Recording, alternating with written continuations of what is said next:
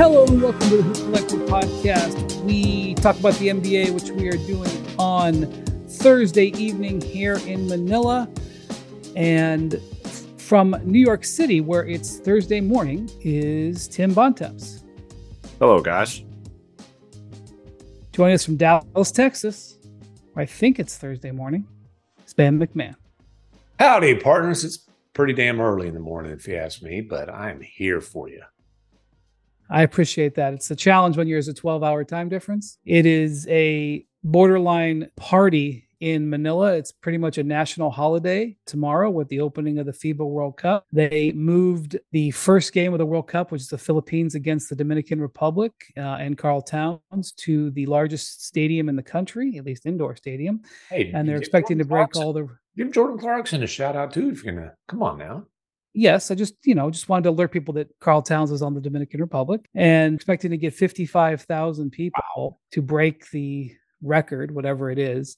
Um, I bet the there'll be I bet there'll be a lot more people in there than that even too. That's just how many seats they've got. I mean, for people that Right. don't know, the Philippines is about as basketball obsessed place as there is on the planet. So they're going to be they're going to be all over that game. Yes. So yeah, it's going to be a you know there's a, a lot of people who are, from what I can tell, who are just general NBA fans. Um, I mean, obviously, the Lakers are the most popular team.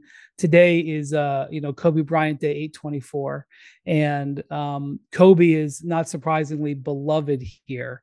Um, in the Araneta Coliseum, I hope I'm pronouncing that right. There's two arenas actually in Manila where they're holding games. The Mall of Asia Arena, um, which is uh, right next to this enormous mall, which um, uh, has very great stores in it, like uh, Olive Garden and Shake Shack and Chili's. Um, but uh, Definitely not meeting Brian's five star taste, that's for sure. um, they had a Din Tai Fung, which is what I ate for dinner last night. But uh, the Mall of Asia is an incredible mall. But when you've seen the Dubai Mall this week, it Zach takes a little of Oh. a back seat. This year. There we go. Uh, Back to back to Dubai. Get him back to Dubai. This guy. Uh, the Dubai Mall has twelve thousand. We're not in Dubai. We're not in Dubai. Let's talk I'll- about let's telling talk about the it's just a Philippines. fun fact. Anyway, so there's two arenas. One is the Mall of Asia Arena, which is where uh, the finals are going to be held and where the U.S. is going to be the whole time. The other is the Araneta Coliseum, which is famous for hosting the Thrilla in Manila uh, with George Frazier and Muhammad Ali, which I believe Oh, was wow. in 1970. What? No, I didn't I didn't know that. I didn't know what- Yes. That's all. You're educating us. Yes. Yes. So that I'm, I'm I'm getting to a point here. So the Thrill in Manila was there, which I believe was in 1975. I'm not a boxing aficionado. Still, uh, you know, basically iconic thing that Manila is known for from a sporting. But my point is, is that in that arena, Araneta Coliseum, there are two banners signifying events that took place there. One, as you may expect, and I'd like to thank a gentleman who works for a TV station here called One Sports who told me this. Uh, one is signifies the thrill in Manila. The second is when Kobe Bryant held a clinic there. Wow. That's interesting. So, eh, not a game, not a game, a practice, not a game, not a game, not a game. And there has been NBA uh, exhibition games held here, and you know I don't know. There's probably been a Pacquiao fight there. I don't know for sure, but as my guess is there has been. But anyway, that's is it- that's they they love Kobe here so much. Um, and so the city is just um, really buzzing. There's a, a lot of um, signage all around, and so um, it's all it's not just here in Manila. There's also games being played in Okinawa and uh, Jakarta, Indonesia, where the, the first rounds will be played, and everybody will come here to Manila. But we'll talk about the World Cup in just a minute. But um, that's what I just want to let you know. But uh, another thing, when I come to people, and when people come up to me here in Manila, which has been happening a lot, and by the way, we have a lot of podcast listeners, and several people have said, "Are your two friends here from the podcast?" And I said, "Who are they?" I don't have any friends on this podcast. Um, but you guys are, you know, you guys would be mobbed in the streets if you were here. um, but a, everybody who's come up to me and mentioned the podcast, I appreciate it. Uh, I think Jackson told me that we do draw quite a bit of traffic from uh, from the Philippines. But um, they asked me, uh, you know, whether I'm enjoying Manila, and then they asked me whether Dame Lillard is going to get traded to the Heat, and then they asked me about what's going on with James Harden. They're very educated and the the the Filipinos are very online, uh, very very on social media. They are very well aware. Uh, there's nothing I can tell them that they're not on top of, and they don't know already more. So, they I think knew about your story, Bontemps, before I knew about it. That Harden, uh, or at least the Players Association, is protesting the fine. So what uh, you wrote that news story what can you tell us about the fine and the protest? Maybe you'll be educating me since i'm uh, 10,000 miles away or something. So uh, this really goes back to the same investigation or the not the same the investigation the nba did into the comments aaron goodwin made damian lillard's agent in the wake of his trade request to the blazers about failing to live up to the things governing the player contract, right? The NBA has clearly made a very concerted effort this summer to try to make sure they are not setting a precedent where a guy can say, I'm not going to show up and play. They're very concerned clearly that they're going to have, they're going to allow for the precedent to happen where a player is going to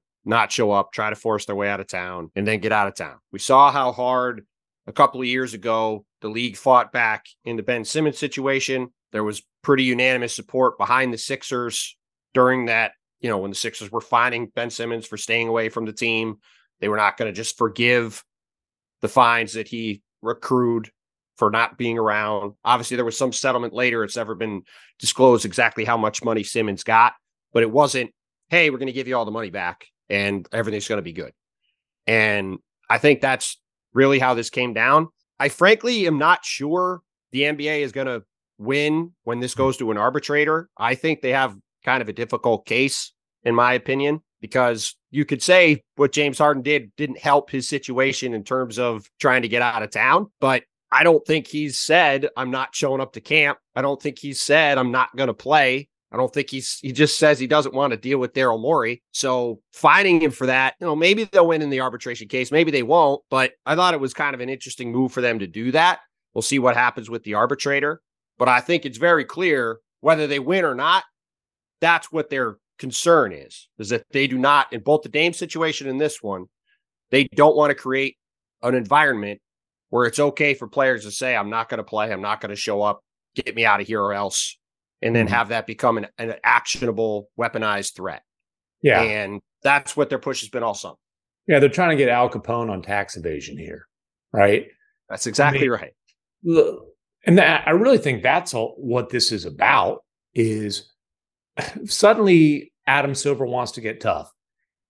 You didn't do anything when James Harden's partying in the middle of a frigging pandemic during training camp, hanging out with the Lil Baby in, in Atlanta and Las Vegas, uh, you know, working out with those personal trainers um, who were so entertaining. Um, you didn't do anything when he when he blatantly quit on the Nets and force a trade then. Now you want to get tough? And he didn't, he did not technically publicly request a trade. And this is where I I do think that that Harden's going to have a, a, a, case to push back uh, against the fine here. Number one, he's not being fined for saying Daryl Morey was a liar. Um, if you're going to find people for saying Daryl Morey's a liar, you're going to have to go back and retroactively fine Chris Paul for saying Daryl Morey told me he wouldn't trade me to Oklahoma City, and boy, here I am with a Thunder uniform on, you know, and and like you're gonna go, you have to go back through time, and uh, there'll be a lot of charitable donations made. You can't find a guy for calling somebody who lied to him a liar. The question is, I will never be a part of an organization, you know, whatever the quote was that, that Daryl Morey's with. Again, is that is that a trade request? If if I'm defending James Harden, I'm saying, hey, that's James is saying fire Daryl Morey. You're going to fine him for that? And but, but then you get into this: is it is it conduct detrimental? Like there's a lot of leeway here, but again, I I just feel like this. Well, it's definitely case. conduct detrimental. I well, but, but, wait a minute. Te- wait a, well, that's well, a no, team. That's a team decision. That's not a league decision. Well, yeah, I'm not sure it. Is. I mean, I don't know if it's conduct detrimental. I mean, we broke well, the story that the if, trade discussions were off. He got asked about it, and he was mad at Daryl Morey. Now, should he, he, he now hold on, hold on. He did not get asked about it. He was at a freaking Adidas promotional well, he was, well, he was doing media. Uh, my understanding was he was doing media at the end of it, and he got asked a question, and that was his response to the question. That was what I was told. I don't know if right. that's accurate or not. You, you might be right. Uh, I I think he was. I think he was taking questions. I don't know if they were, it was from media. I'm Well, not sure that. whatever what Right. whatever the situation i'm not trying to say it was a wise move even in like we've talked about this doesn't help him getting traded it doesn't advance his cause i also just look at looking at it I, it's hard for me to I, I think the arbitrator if i'm the arbitrator looking at this i think i'm siding with the pa and with james harden because i don't i don't really know what to your point even if you want to say it is conduct detrimental which i don't think it is certainly from a league standpoint it would have to be from a team standpoint, and Right. the That's NBA right. is not the team. I don't want to get too much into the legalese of this, the difference between the team finding him and the uh, league finding him, but I can certainly understand why the team would think it's conduct detrimental. But from the release that the NBA put out, which I think is important, the NBA, I think, from a public relations standpoint, wanted to get it qualified what James Harden was accusing Daryl Morey of lying about. And that seemed to me to be the point of this press release. And if they have to quietly not take the hundred thousand dollars later, I think that's not their biggest concern, even though they're trying to set a precedent. I think their biggest concern is what they put in this press release, which I will read to you in a second. And by the way, the league said that they had interviewed James Harden to acquire this information. Uh, the league's investigation, this is from the press release, which included an interview of Harden, confirmed that these comments referenced Harden's belief that the 76ers would not accommodate his request to be traded. In other words, this had nothing to do with the contract that he was, you know, may or may not have discussed a year ago. This was not, um, you know, in reference to any sort of quid pro quo. They No. wanted it on the record Oh, yeah. that the him being called a liar was about this. No, just to be totally uh, clear, when when the 76ers were blatantly tampering with PJ Tucker and Danuel House, which was possible because James Harden was taking less money, in no way, shape, or form did Daryl Morey and James Harden have any kind of understanding about a uh, a future contract. Not at all. No, sir. Well, here's what here's what Daryl Morey would say if he was called the witness stand, is my guess. But I am, as they say in the show Billions, I am not uncertain. what Daryl Morey, I believe, would say is that there have been many times in his career where he has made an agreement to give a player a contract and he's followed through on that. The most uh, uh, significant one being when Chris Paul, when he came to the Rockets and he picked up his option in his contract so that he could be traded from the Clippers to the Rockets. And uh, then he became a free agent and was given a five year max, which I believe Tillman Fertitta, who uh, bought the team in the meantime, i- i- please correct me if I'm wrong, uh, MacMahon, but I think Tillman Fertitta, the owner of the Rockets, said something like it's one of the worst contracts he'd ever seen or something like that. Yes. Is that He accurate? it's- he said it was the worst contract that he had ever seen in business or sports. Okay. That was that. So- but that was, he bought, he picked up the option. Tillman bought the team for that year. The Rockets had the most wins in the NBA. We're up 3 2. That's the hamstring away because Paul got hurt. The next year, things went a little bit sideways. CP3 wasn't nearly as good. Him and Harden were button heads. And after the next year, it had become the worst contract in business or sports. I understand. The point is, is that the he gave him a, the five year max and It's a four year deal.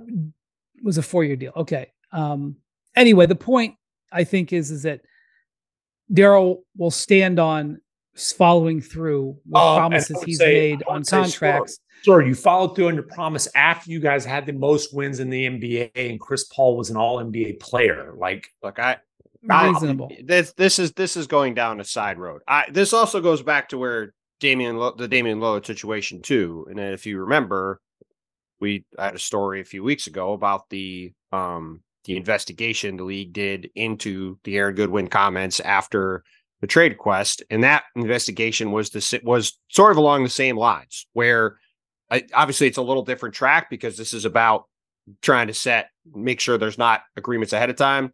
That was about trying to make sure that Damian Lillard was not actively telling teams or mm-hmm. his agent was not actively telling teams, don't trade me here. Now, in that one, the league pretty much said Aaron Goodwin was telling half truths to the league in their investigation that he was doing that, which he was basically saying that on the record. So yeah, I would say he was doing that. But he didn't say it on the record though. But well, he he practically did. I mean, anyway, the point yes. is, you're right. I mean, I'm, not, I'm, not, arguing that with you. The point is, yeah, the point is this. This is what this whole summer has been about in both of these situations.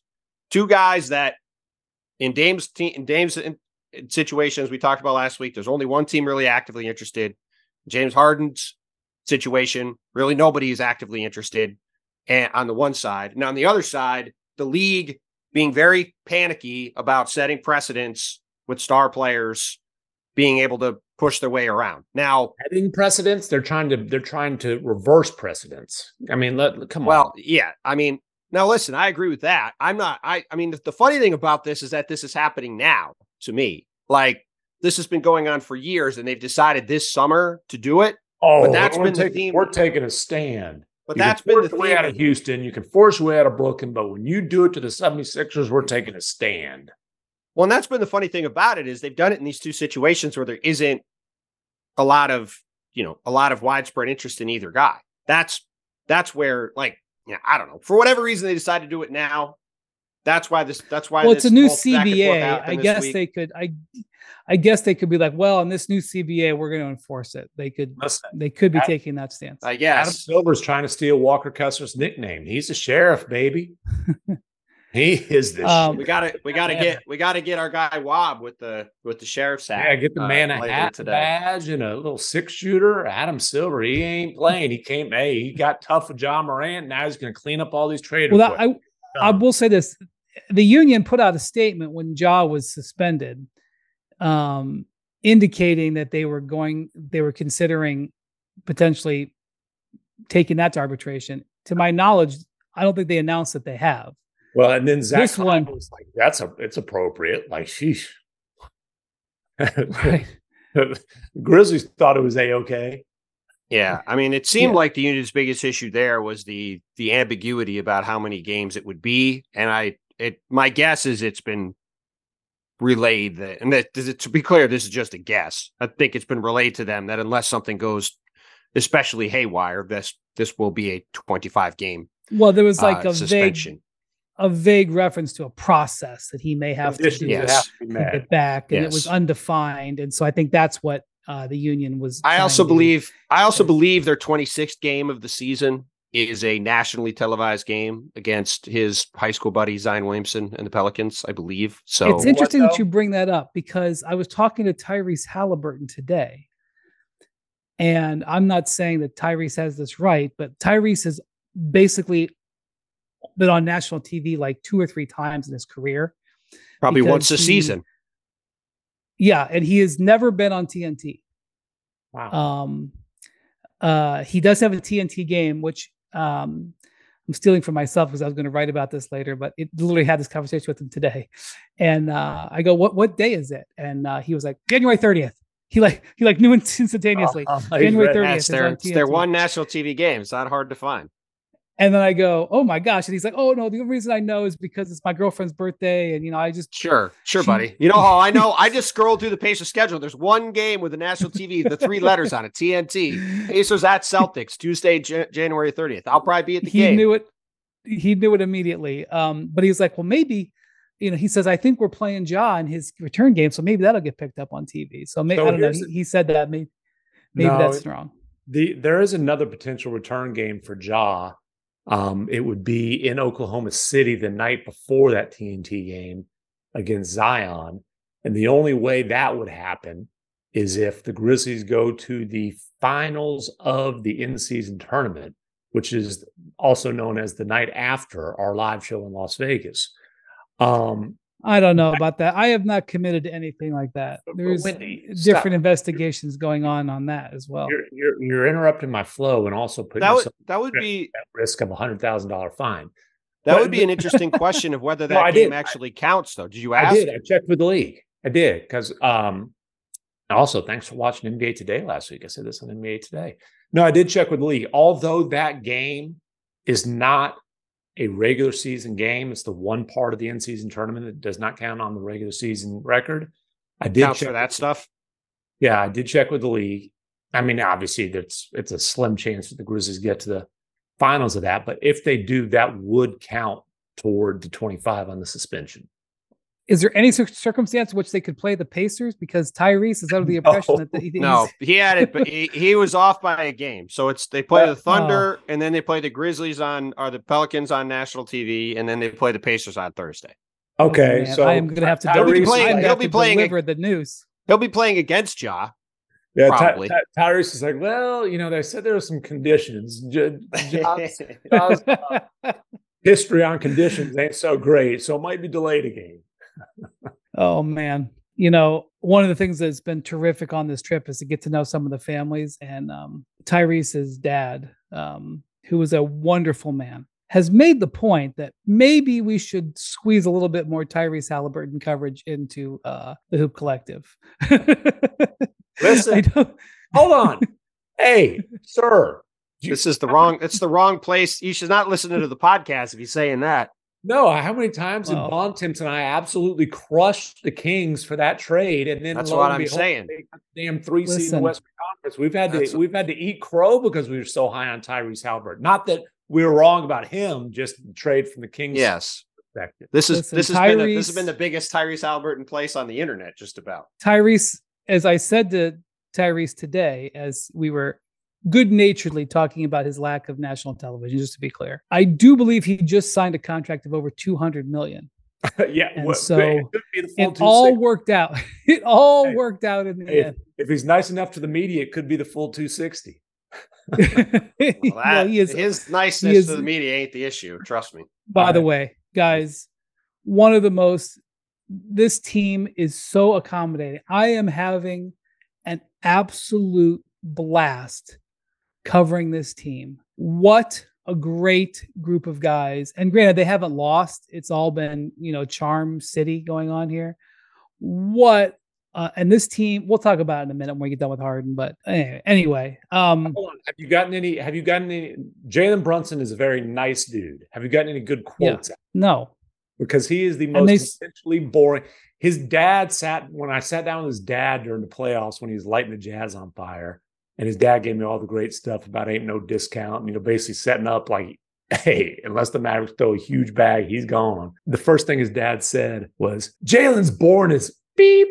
He's like, he didn't get that from me. That's all Jay Wright.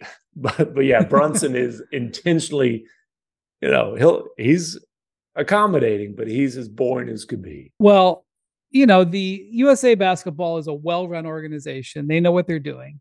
And today was the press conference, the the pre uh, tournament press conference, and every player brought their head coach and brought uh, uh, one of their players. And uh, Team USA brought Jalen Brunson to just make sure that there would be nothing controversial. yeah, Brunson say. on the podium. Uh, well, and he's and he's also and, and he's also the undisputed leader of the squad.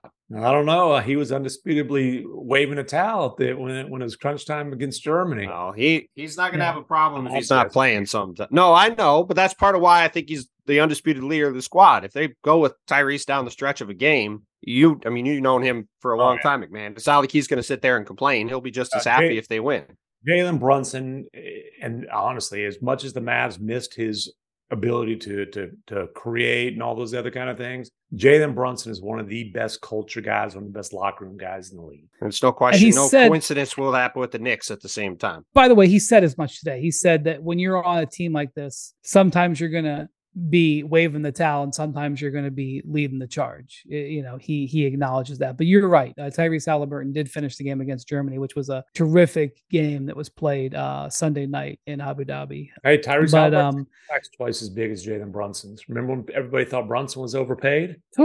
Maybe even more than twice as big, um, depending on if he hits the incentives.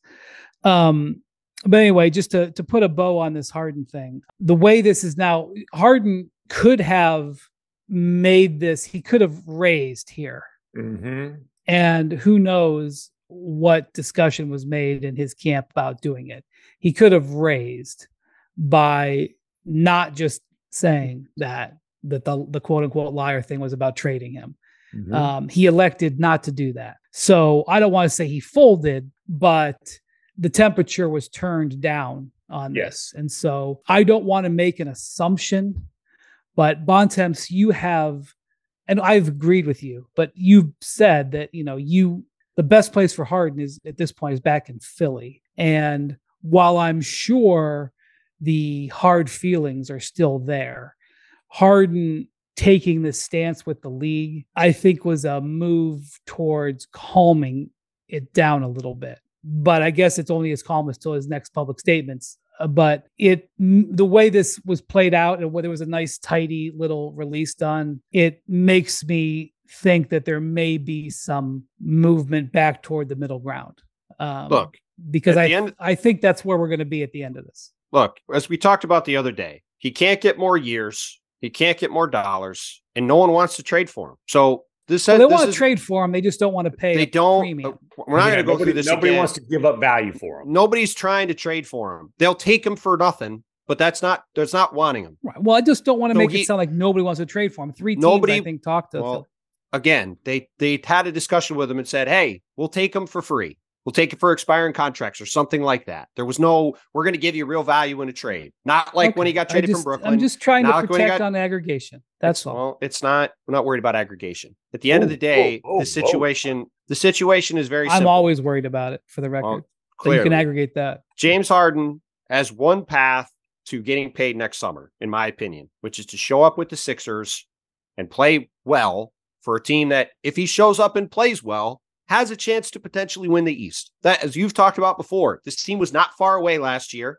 and they could be really good. Top of the East has had some defections and some moving around of parts, and we'll see what happens with Miami. Like they they they could be right there if he decides to show up and just play for the year and see where things go. And as we all know, and as we've talked about ad nauseum, very unclear if that's going to happen. Very possibly could be a complete zoo when training camp starts, and Huh. this thing could go sideways. But that to me, there's no other real option here. It's not like, oh, hey, maybe he could get traded to X, Y, or Z. That it's just I don't see any of that happening. What does he want to do? And the problem, one of many problems from James Harden's perspective is, you know, clearly the 76ers have not shown a willingness to give him the kind of contract that he wants.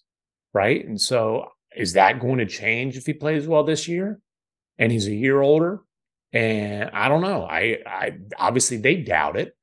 Um, and so, you know, I think if you're in James Harden's camp, you can make the argument of no, his chance to get paid is to get traded to a team that is interested in having his bird rights. So, you know, that's where you get back to the whole thing. But hey, the But if reality he shows up, but if he shows up and plays and plays well for the next few months, maybe something changes. Maybe Well, there's a trade in January that's not available today. The point is, there's nothing available today. Maybe. And then, and the other thing is, you know, maybe there's a situation where the Sixers are using his bird rights in the signing trade. Who knows? But I, I do agree with you that if James pulls a season long, uh, you know, uh, what do the young bucks call it? Quiet quit. Then it's going to be really hard for him to get paid. Really hard for him to get a, a the, you know, the kind of contract that he's looking for in his mid thirties, having quit on three teams. Right. Uh, okay. To be continued. Before we switch over and take a look at the World Cup, Mr. Bontemps, I think you might have trivia. More Hoop Collective podcast after this. For the ones who get it done, Grainger offers high quality supplies and solutions for every industry, as well as access to product specialists who have the knowledge and experience to answer your toughest questions. Plus, their commitment to being your safety partner can help you keep your facilities safe and your people safer. Call or click Grainger.com or just stop by. You can now stream the most MLB games on DirecTV without a satellite dish. Yes, catch the clutch hits, strikeouts, grand salamis, web gems with nothing on your roof. So, who's ever up there, whether it's the roofers, Santa, birds, old timey chimney sweeps, moody teenagers, thrill seeking raccoons, you name it, they won't find a satellite dish. But you will find your MLB games on DirecTV. That means DirecTV is your home for baseball this season. Root, root, root with nothing on your roof. Yes, stream your team. Call 1 800 DirecTV or visit directv.com. Sign up today. Claim based on total games carried on sports networks. Sports availability varies by zip code and requires choice package.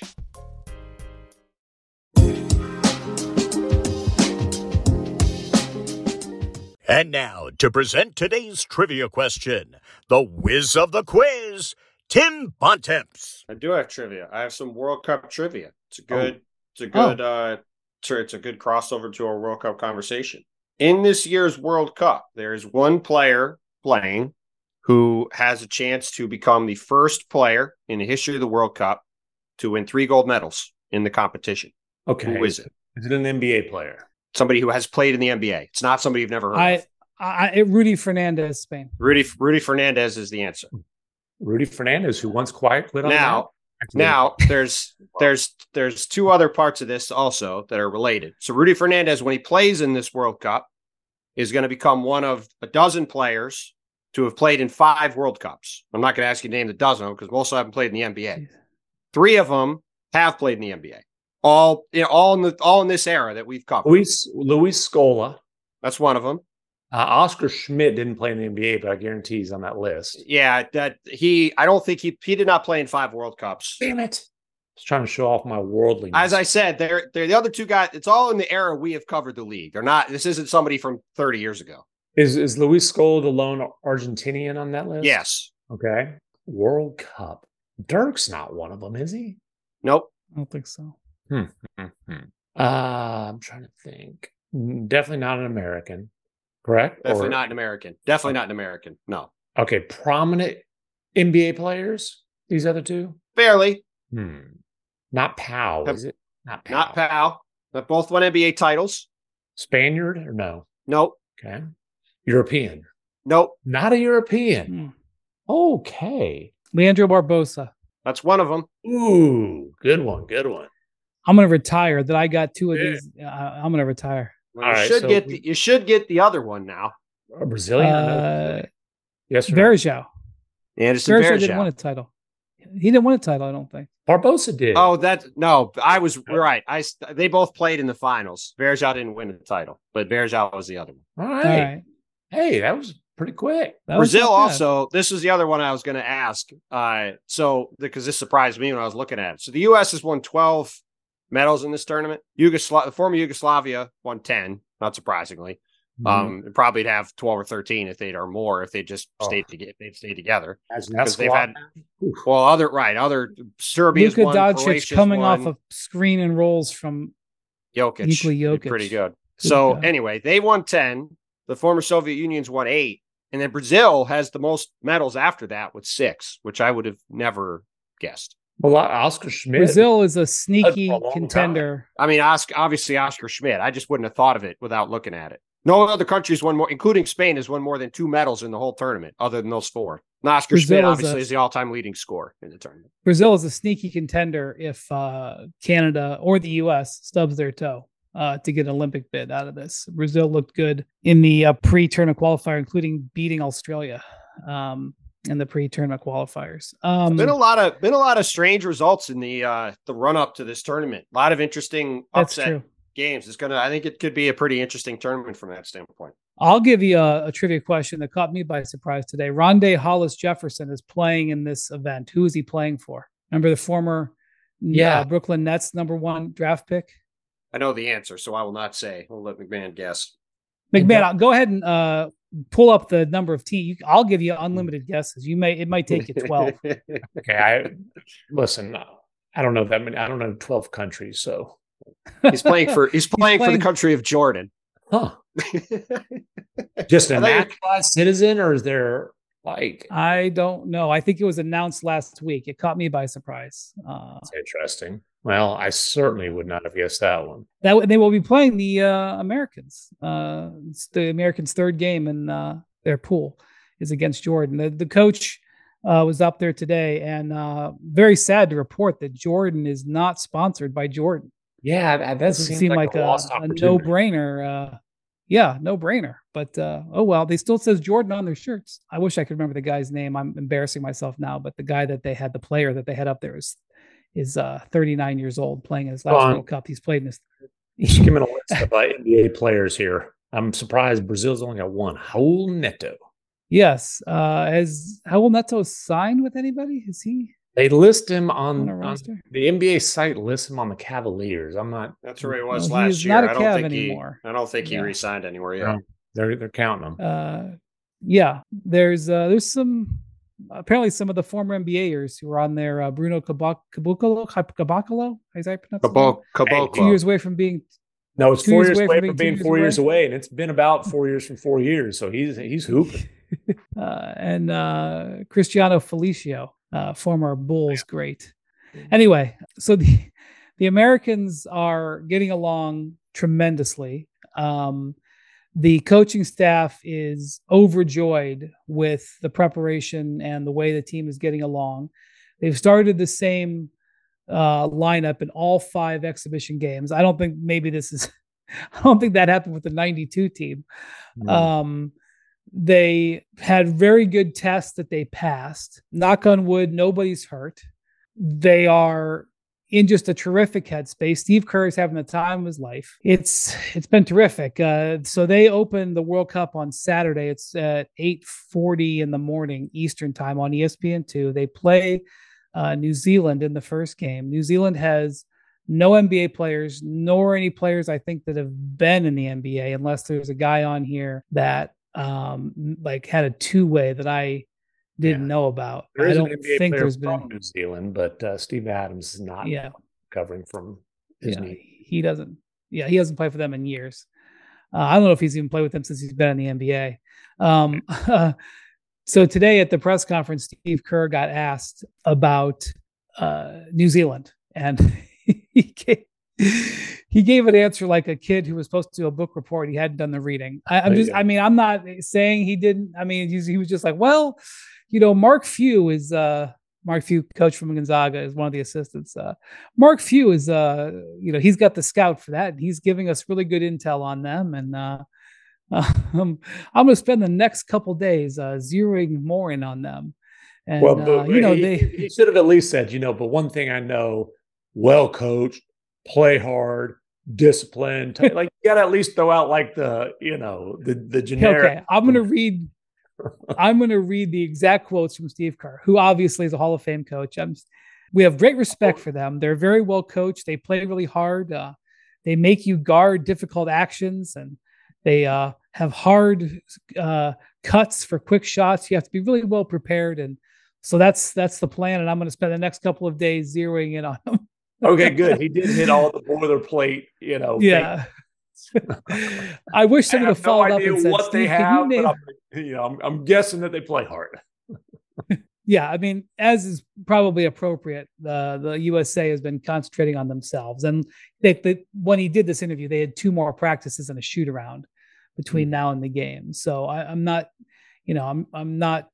They probably hadn't really started putting it in yet. Um, but uh, that's the situation. And as soon as uh, Giannis, the, the tough, quote unquote, tough game, and you know, you never take anything for granted in FIBA play. I can remember the last time that the World Cup happened, which was in China in 2019. They played Turkey in the uh, in the pool play, and um, Ersan Ilyasova, who was in his last uh, vestiges of his NBA career, was killing the Americans on the inside as like a post up player, which he was a stretch four Yeah. in his NBA career, and he was posting up and killing the U.S. interior. So uh, you never want to make an assumption. Um, but as soon as Giannis, um, I mean, I think the only NBA player that they're going to encounter in this first round, uh, well, like Rondae Hollis Jefferson is a former NBA player, but I there's- think the only NBA player, one in their group, and it's Antetokounmpo. I think it's Giannis. I think it's uh Thanasis Antetokounmpo is That's the you only know, other and one. there's right. There's obviously um, you know, in the opening game on Friday, France plays uh Canada, and and that's each team. The Canadians have nine NBA players, and the French have like Four. five. yeah, four. They've got, they've got four now. Uh, they've got uh, Gobert, Fournier, Batum, and Ntilikina. But then, like Nando De Colo is an NBA caliber player. Obviously, he played in the league, and he's I think still, Neil Aquina is injured, so I'm Oh, not sure he's going to play. so they've got. Um, I forgot about that. No, I think Yeah, he's he's Right. not. He, he is not playing. okay. So anyway, the, the U.S. has a very uh, manageable group. The hardest team on their sort of side of the bracket for the first two rounds is um, Italy, who does not have Paolo Banchero. Um, mm-hmm. And the the fight the fighting they, Fontecchios. Fontecchio is on the roster. Is it for me? Uh, I did I. I'm not sure. I I I'm not sure if. uh I'm check. Are we sure the Dominican Republic's not the toughest team on their side of the bracket? Well, that is that is true. I mean, the Dominican is a team. So basically, here's the thing: the Philippines is dreaming of advancing out of pool play, and um, the to do it, they're going to have to beat the Dominican Republic because the other team in that group is Italy, and Italy, I would think, has a. Um, I don't know. I could see know, a world where they beat this Italian team. Okay. I mean, I don't know. Karl Towns could do anything. I'm sorry. You, you mean the Philippines? Yeah, I, I mean the Italian. This Italian team is not an overwhelming team at this hey, point. Jordan Clarkson. Jordan Clarkson can score like forty in any game for the Philippines. Yeah, I mean he's he's better than any player on the Italian team. He's definitely well, one of the as player in that uh, that pool. One of the most important games in the first round is the Philippines against the Dominican Republic because for the Philippines to have any chance to advance, they have to win that game, and it is not an accident that that was the game that was selected. Yeah. Um, to be played in front of fifty-five thousand uh, crazy Filipinos. By the way, um, are you going to that game? Um, no, it is a really hard place to get to from where I'm at, and the traffic and I don't want, I'm not going to be one of these guys who complains about their situation. The traffic in Manila is, I mean, I'm just looking at it smiling from the back seat. It's just, I don't even know what to make of it. Um, it's believe you're not going absolutely it's gonna be wild. awesome atmosphere.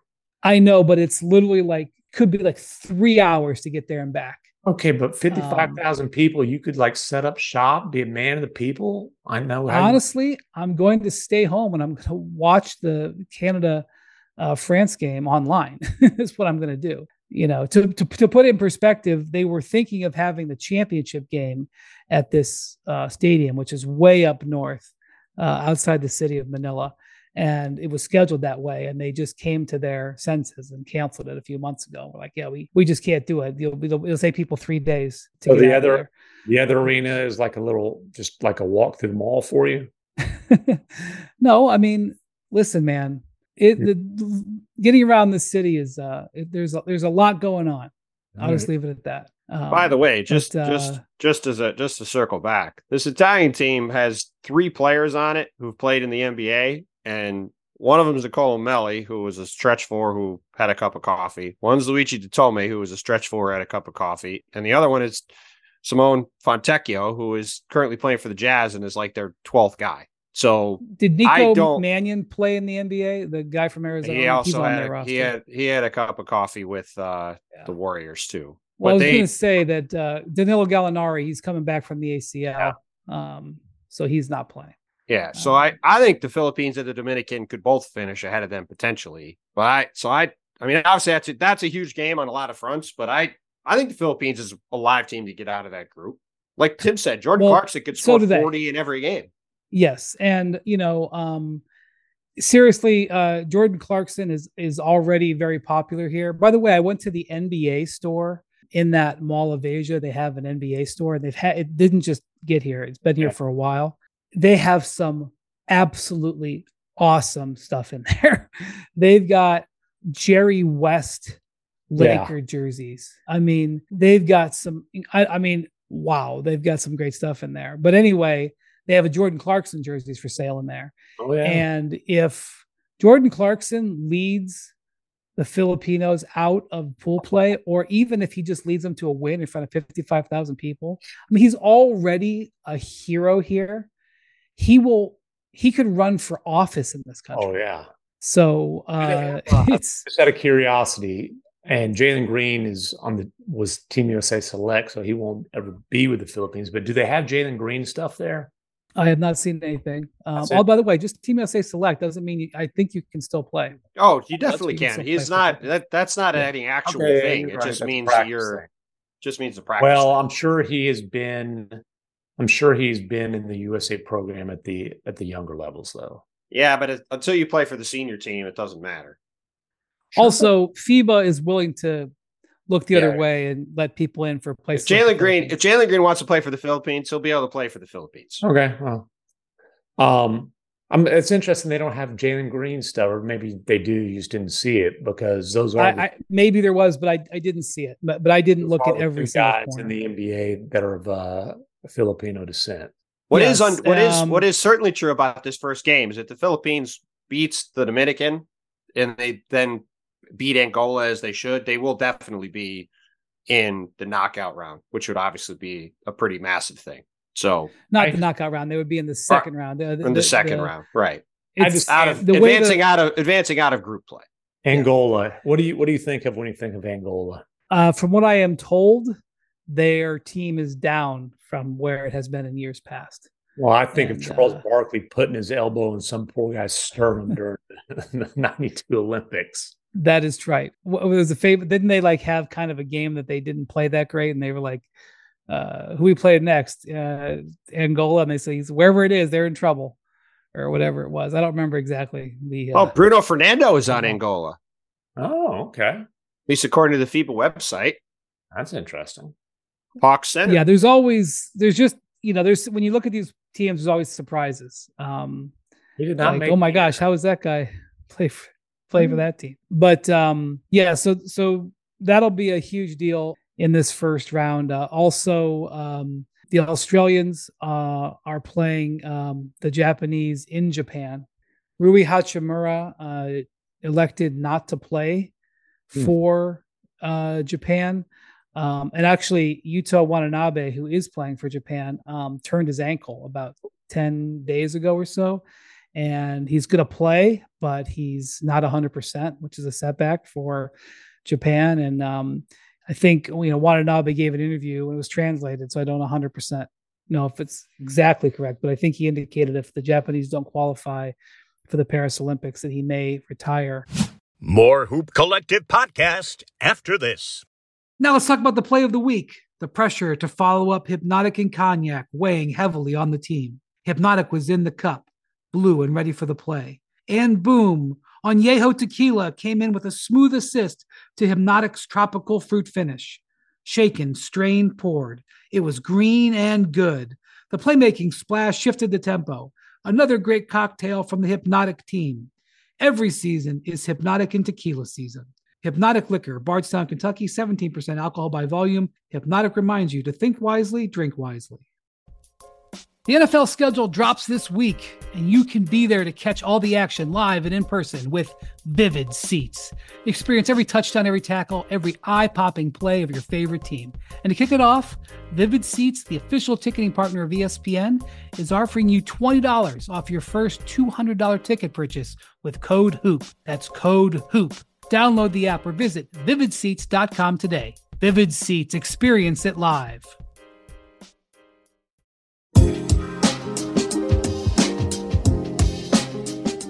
So there's some interesting, some interesting uh, first round games, but you know the, the Australians are playing the Japanese in Japan. Like I mentioned, it's in Okinawa, uh, so home field advantage for the Japanese there. Uh, so it's a um, you know there's there, we should have some interesting stuff. I think you know it's it's kind of going to be hard to see any drama from Team USA um, for the first ten days. If there is drama, then that'll really be a story. Um, one of the things that I can tell you that has happened with this team when the team started, the coaching staff thought that Anthony Edwards would be like a super sub, would be like um, Dwyane Wade uh, was in 2008, who very famously led the team in scoring. Um, because Kobe was on the team, he came off the bench, led the team in scoring. And in the first scrimmage, which you saw some of and wrote about, Bontemps, Anthony Edwards was on the second team. And famously, the second team, uh, Jimmy Butler, the first team, uh, beat them. And in the second scrimmage, Anthony Edwards was on the first team and never looked back. Well, he was talking today about how Steve Kerr came to him before the tournament start, before training camp started, and, and broached this idea of being a sixth man. I mean, what do you think about that? And uh, he said, you know, that's what Dwyane Wade did back in 2008, you know, when Kobe was on the team. and Ant, in total Ant fashion, said, "I was like, okay, that's that's cool. I don't see Kobe. I don't think we got a Kobe." that's a fair point. Which Ant has praised his team upside. He was not taking a shot at anybody. I just think it's a statement of fact. I don't um, see. A, I don't see a perennial All NBA. Uh, I, yeah, I. You know, I thought champion on this roster.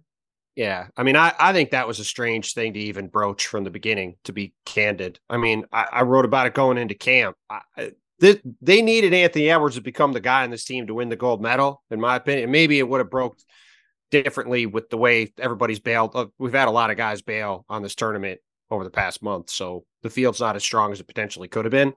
But you know, I think we've seen over the last month Anthony Edwards has begun an ascent, and certainly when you look at this team, he gives them an, a dimension and an element that they just don't have otherwise you know, maybe maybe there is some strategy here from Steve Kerr. Perhaps he's just practicing trying to talk a guy with a massive into a bench roll. so, I, you know you, what? I, am pretty sure Anthony Edwards would start for the Warriors too. I think they fit him into the starting five. uh, I'm just saying that's the only that that would make sense. Might be uh play the long game possible. a little bit. There. Yeah.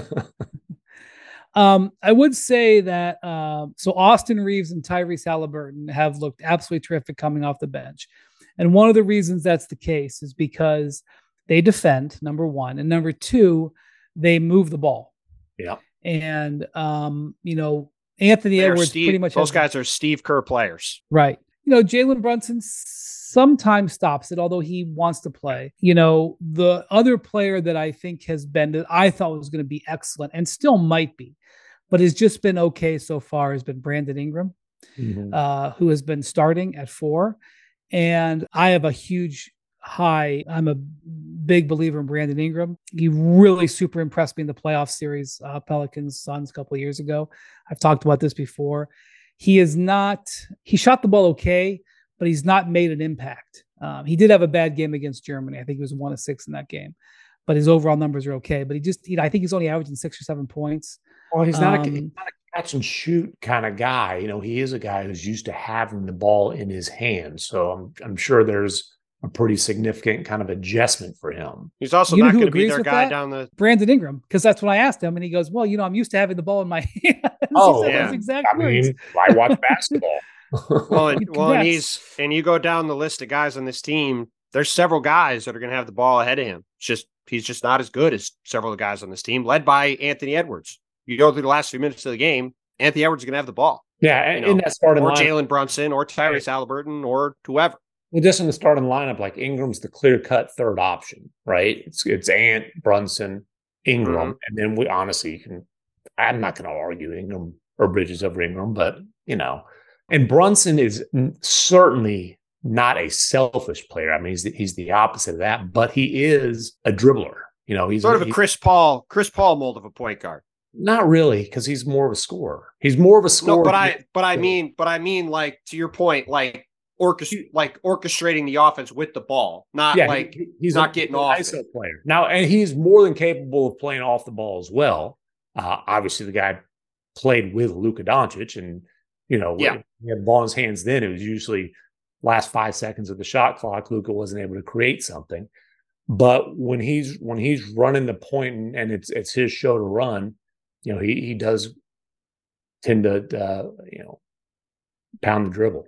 Yeah, that that's what I meant, Chris Paul wise. They obviously aren't the same kind of player, but both of them are gonna, you know, he's gonna orchestrate, not like get off it. And I mean, he can get off it, but when mm-hmm. you said when he is running the show with the ball, that tends to be how he plays. And Ant is uh not that he's incapable of passing, but when Ant has the ball, he's usually going to get a shot up. And I think that's what they've advised him he should do.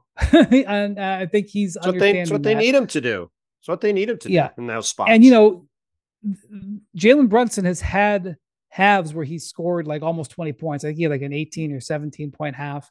And he's also had halves where he didn't score at all. So he kind of has been reading the game and he's been doing a good job of it. Um, but um, uh, you know, they're their their weakness is going to be rebounding, and they're going to run into a team. Or you know, one of the things they could end up seeing Lithuania um, in the second round. The Sabonis playing? On, Sabonis is not playing, but Jonas Valanciunas is. I knew I knew and, JV was. I didn't know if they hey, both. And were. one thing Valanciunas can do is eat glass. And I'm yes. sure he's gotten a lot of rebounds over Jaren Jackson Jr. during practices. Well, and, and draw and drawing fouls too. Like he gets to the yeah. line. Like, you know, that's that's certainly, you know, we've talked about it with this team. Jaren's foul trouble is going to be if they get in trouble in the knockout round in particular, it's probably going to be in a game where Jaren plays 18 minutes because he's in foul trouble the whole game. And they got to figure out how to get through the rest of the game when they're already going to be light in the pants rebounding wise. And, you know, we've seen Walker Kessler get a couple cameos here and there, but, you know, we'll see if he ends up having to play a bunch of minutes in a game like that. Yeah, there was a mildly comical um, in, interaction today where there was a Lithuanian journalist who said, um, "Coach Kerr, um, you're probably going to win a bunch of games here, and uh, Lithuania is probably going to win a bunch of games, and you're probably going to play each other in the second round. What do you think of them?" and, and Kerr kind of just swallowed a smile, was like, "Our focus is on New Zealand." on on the Lithuanian guy, the, Lithu- the, Lithuanian guy had um had uh Latvia pay and the U.S. and the U.S. penciled right in uh, like 12 days from now. I, so, I wonder um, how many Lithuanians will make the trip to uh, the Philippines oh. because because I saw I I did see them in Cologne and aside from Germany there were more Lithuanians there I think than anybody else and man those people are intense and love their basketball there was a whole lot of tie dye a whole lot of drums a whole lot of booze yeah, there'll be there'll be more Lithuanians there than Americans. I feel pretty confident in saying. Well, there's service uh there's service men here, service men and women here. So I don't know how many of them will get tickets to the game. But um it's a long way from Lithuania to Manila. I'm going to tell you that. right uh, and I but, and I bet there'll be more there'll be more Lithuanians there than Americans. Would be my uh, bet. That that that could be true. Um, they are, as MacMahon said, they are they might be as basketball obsessed as the Philippines, and they are intense. Yeah. Yeah. The last time I was at a Lithuania game, there was multiple fans who brought drums in. I'm not sure if uh if FIBA is allowing that, but um if they do, it'll be it'll be a good scene. So um yeah, it starts on Friday. It uh runs for 16 days.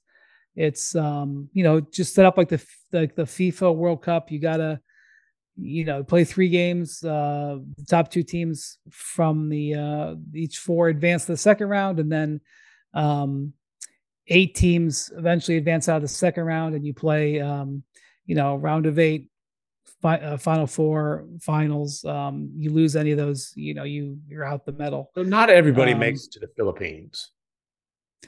That's true um, so my my my whole thing about how SGA might be the best player to make it to the Philippines stands. Some people think SGA might be the best player in the tournament. You know, we'll see how Luka plays. might be. I know we haven't talked to that. Well, we haven't talked about the Canadians at all. We probably should talk about them for a second. I mean, it's a huge tournament for them. I mean, they've got a chance to, you know, they've really got a chance to medal. You know, arguably could give the U.S. a game if it gets that far. They got they're on, as you mentioned, they're on the difficult side of the bracket with Australia and France and all most of the other contenders outside of the US. But, you know, it's a really big tournament for them to see if they can make a run and, you know, set themselves up to get in the Olympics next year in Paris when they could have Jamal Murray, they could have Andrew Wiggins, who both aren't playing. Like Canadians are really coming up and, mm-hmm. you know, it's a chance for them to to make some noise in a way they haven't a generation since Steve Nash was playing. Yeah, so Canada is playing in Indonesia, in Jakarta, Indonesia. They, like I said, they open with France. They also have Latvia and Latvia and Lebanon in their group. Uh, Latvia was looking like a more uh, menacing um, opponent when that Chris was a potentially was yeah. Playing. That was a potentially dangerous game. I think they went undefeated or eleven and one or something in qualifying. And obviously, if Porzingis is there, basically would have been if they lose to France, you lose that game, you're done. There's so, a lot of a lot of Oklahoma City firepower there. You got SGA, Lu Dort, Davis Bertans. your buddy Dillon Brooks will be there. And Dillon, I was watching some uh, some footage uh, that, of an interview that Dillon um, gave uh, before or when he got to Manila or something, and he was like, "Well, uh, if you're on my team, you love me, and if you're not on my team, you hate me." Hmm. Well, So, and and, uh, and we've already seen some Memphis like stuff with them during these run up games where he has shot the ball god awful and they've lost games sort of as a result. So, I'm just, I'm just glad he's back talking to the media again. well, you're not there, so he's very happy to talk to the media when also, you're not they- there. Also, they haven't lost to the Lakers. Um, so anyway, the other, so to get from Jakarta to um, to Manila for the round of eight. Um, so Spain is also in Jakarta on with Brazil on that other side of the group. So of Spain, who's the defending world champion, um, you know, either America or Spain has won every World Cup uh, since 2002 mhm. um, and Spain, uh, Spain, France, and Canada. One of those three teams is not making the round of eight the way the bracket is drawn. And even if you do make the round of eight, you then have to fly three hours, relocate everything, and 24 hours later then play. So it's real um, not advantageous. And then the other island in the Pacific Rim where they're playing, like I mentioned, is Okinawa. And over there you have Germany, who looked formidable against the U.S. Um, uh, obviously, Dennis Schroeder is, you know, he's a That's one of the- in this That's one of the deeper NBA rosters in the tournament, right? In terms of players, Who's that? Yeah, Daniel Theis, Theis. Theis, uh, the Wagners, and Schroeder at least, right? Is there anybody else? Well, there would have been Maxi Kleber, but Dennis Schroeder basically said, "Get him the hell out of here." He didn't play in Eurobasket, and Maxi said, "Screw you, I'm out there." Um, Yeah, a rough they could've used him. My German's not that good, but but still, just even Uh, those four guys, I mean, that's a that's a pretty damn good FIBA team right Yeah. there. now Spain And they- is down. Spain did win Eurobasket, but uh, obviously Rubio's been a you know been their leader for years and years. He's not playing because he's dealing with some uh, you know mental health issues. And then Lorenzo Brown, I believe is his name. Is that correct, Wendy? Yeah, NC State right, yeah. guard got Yeah. injured, not playing. Right, and he's a EuroLeague star who um, has been a huge part of Spain's team. So, I yeah, they're they're they're down, but those Hernangomez's baby, there's there. Santi Aldama too. and Santiago Aldama. You know? Santi Aldama, yes, he he played really well against the U.S. Uh, when they had the uh, exhibition game two weeks ago. But anyway, so in Okinawa, Germany and Australia are in the same group with Finland, which has uh, Lauri Markkanen, and you know I don't expect them to advance, but Lauri can score 38 points and For sure. you know lead an upset. Um, All so you gotta do that's is be, all you gotta do is win one game in, in in these three. You know, you play three games, you get one. You have one bad performance in one of these groups of two or three competitive teams. All of a sudden, you're in deep trouble. Right, and then you on the other side there in Okinawa, Slovenia is in you know in a in a manageable group with Georgia, Venezuela, and uh, Cape uh, Verde. Um, I don't know much about Manageable, manageable is one way to put that. I think. yeah, but the point is, is that one of Slovenia who finished fourth in the uh, 2021 Olympics, Mhm. um, Slovenia, Australia, and Germany. One of them isn't going to make it to Manila. I- that, that's going to be a really tough tough go for Slovenia. Obviously, Luka's capable. Yeah, I was going to say Slovenia. I'm picking third out of that group. yeah, that's going to be tough. Yeah. So, and again, if, even if you do advance out of that, then you have to pack everything up and fly three hours to get down to Manila. And I, I don't, I don't know, but my guess is that these teams are flying commercial. I don't know. Unless unless Luka's foot bill, I would say that's a safe guess. Yeah. Um, I don't know. Maybe there's, I don't know if there's a commercial flight from Okinawa. Um, I literally am staying next to the airport and I don't, I haven't seen too many Japanese airlines. So, um, anyway, uh, so that's just a, just keeping an eye out. You've been scouting the airplanes. yeah, literally I'm overlooking the runway. I, and when I'm sitting here, I'm watching the planes land. I, you know, I'm not, I don't know every schedule going in and out of Manila, but I, uh, anyway, the point is I, they have to travel, um, which is a, which is a disadvantage because even the other, um, Manila, uh, you know, there's a, there's another you know, eight teams that are playing just across Manila. those teams who advance. And then over there, that's where you have the Philippines and the Dominican Republic and Italy in one. And then in the other group over there, you have China, Serbia, South Sudan, and Puerto Rico. And the US advances to play that group. So, you know, of the teams that the US could face before the semifinals, you know, you're talking about Lithuania, Italy, Dominican, Serbia, who doesn't have Jokic. Uh, Bogdan Bogdanovic is the top player on Serbia. So, what is um, the uh, what's the likelihood of a China versus France game happening? I would say extremely unlikely.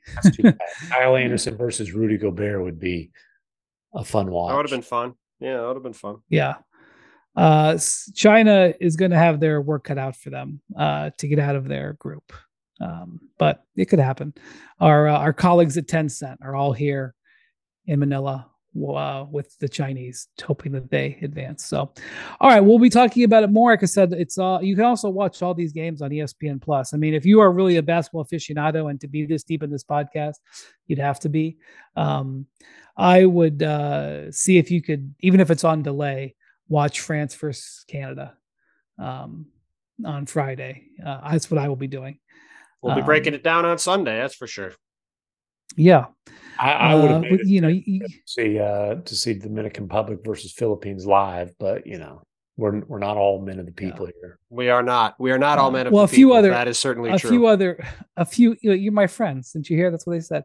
Uh, well, a couple other uh, housekeeping items. Uh, Angola and Italy are playing also at um, Philippine Arena, the big stadium, before the main event. So I did. I think I just said that Dominican and Philippines was the only one playing there. And the other thing was uh, Zaid Abbas is the 39 year old for Jordan. I couldn't remember his name. Um, who uh, very unceremoniously shaved the head of their youngest player. Uh, just pulled him aside on the court today, and he had a beautiful head of hair, and they just shaved his head. Uh, and I don't think he knew it was coming. If he knew it was coming, he didn't look like he knew it was coming. So very brutal hazing done there. Um, hope it doesn't affect the psyche going. I remember into, when Wendy used to have a buzz cut back back when he was back when he was man of the people celebrity. Yeah, those were great days. Those were great days. Uh, all right. Thank you for listening to Collective Podcast. Thank you, MacMahon. Thank you, Bontemps. Thank you to Jackson, our producer, who's most looking forward to um, the New Zealanders doing the, it was called the hookah dance. Oh, goodness uh, sakes, Wendy, the haka, the haka, the haka? man. Heavens. Yes. Come on, and I've man. been to New Zealand too. Come on, man. Damn. I am. I'm very Jackson, cut that out. No, don't. don't. Definitely don't. And there's a there's a high school football powerhouse in suburban Dallas that that does the haka, a team that uh, they've they've got a ton of of Tongans. They they do the haka before every game. By the way, Steven Adams is of Tongan descent. There's your last little uh, little note for the podcast. All right, thank you. We'll see you in the Collective. Adios, amigos.